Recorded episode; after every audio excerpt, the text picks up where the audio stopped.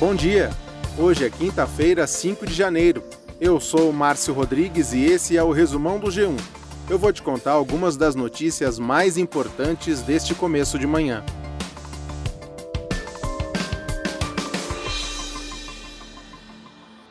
Está marcada para hoje a posse de Simone Tebet como ministra do Planejamento e Orçamento.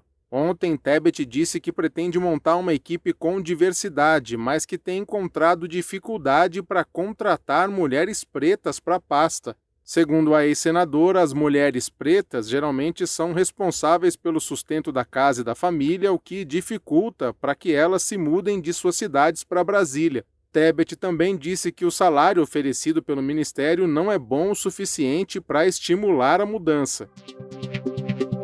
Ontem, Marina Silva tomou posse como ministra do Meio Ambiente. Marina fez críticas à gestão anterior, disse que o Brasil vai deixar de ser um párea ambiental e anunciou novas secretarias para a pasta, como a de controle ao desmatamento. O que vivemos nesses anos que se passaram foi um completo desrespeito pelo patrimônio socioambiental brasileiro. Boiadas se passaram no lugar onde deveriam passar apenas políticas de proteção ambiental. E está marcada para sexta-feira a primeira reunião ministerial do novo governo. O presidente Lula e os 37 ministros vão discutir as primeiras ações da gestão.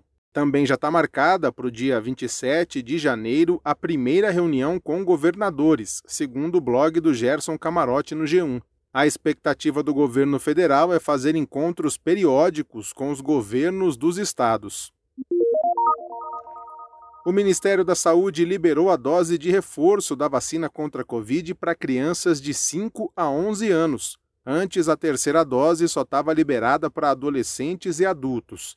Uma nota técnica assinada em 30 de dezembro pela coordenação do PNI, o Programa Nacional de Imunizações, foi enviada para estados e municípios. Segundo a nota, a vacina usada deve ser a da Pfizer, a orientação vale tanto para quem tomou as duas primeiras doses com imunizante da Pfizer quanto para quem tomou Coronavac.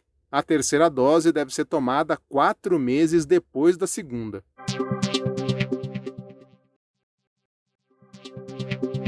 A Organização Mundial da Saúde alertou que a China está subnotificando os casos e mortes de Covid no país. No mês passado, o governo chinês revogou a maioria das restrições para conter o vírus, estratégia chamada de Covid-0. Desde então, os casos não param de subir. A China parou de divulgar os dados diários e anunciou que 22 pessoas morreram por Covid desde dezembro. A OMS contestou esse número e os parâmetros usados pela China para fazer a contagem.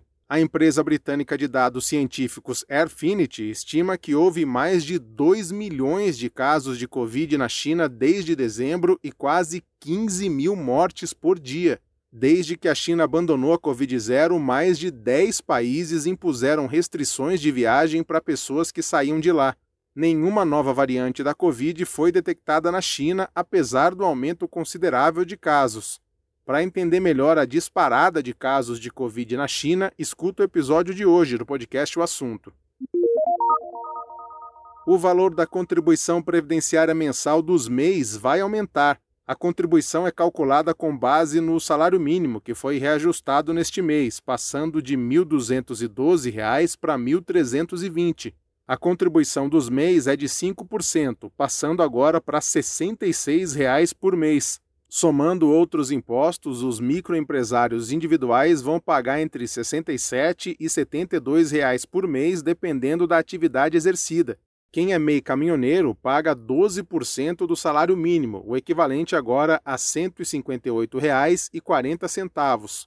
O novo salário mínimo já foi aprovado pelo Congresso em dezembro, mas o valor ainda precisa ser oficializado pelo governo e publicado no Diário Oficial da União mais de 60 mil pessoas são esperadas hoje na Praça São Pedro, no Vaticano, para assistir à missa fúnebre para o Papa Bento XVI, que morreu no sábado aos 95 anos. A missa vai ser conduzida pelo Papa Francisco. Cerca de 15 chefes de Estado ou governo, entre eles o rei e a rainha da Bélgica e a rainha da Espanha, confirmaram presença. A maioria dos países vai ser representada por seus embaixadores no Vaticano. O corpo do Papa Bento XVI está na Basílica de São Pedro e foi visitado por mais de 150 mil pessoas até ontem à tarde. Bento XVI vai ser enterrado nas criptas que ficam no subsolo da Basílica de São Pedro, onde o Papa João Paulo II foi enterrado em 2005. O Resumão Diário está no ar de segunda a sexta no G1, no Globoplay, na playlist Caminho Diário do Spotify e também nos demais tocadores. Eu fico por aqui. Até mais!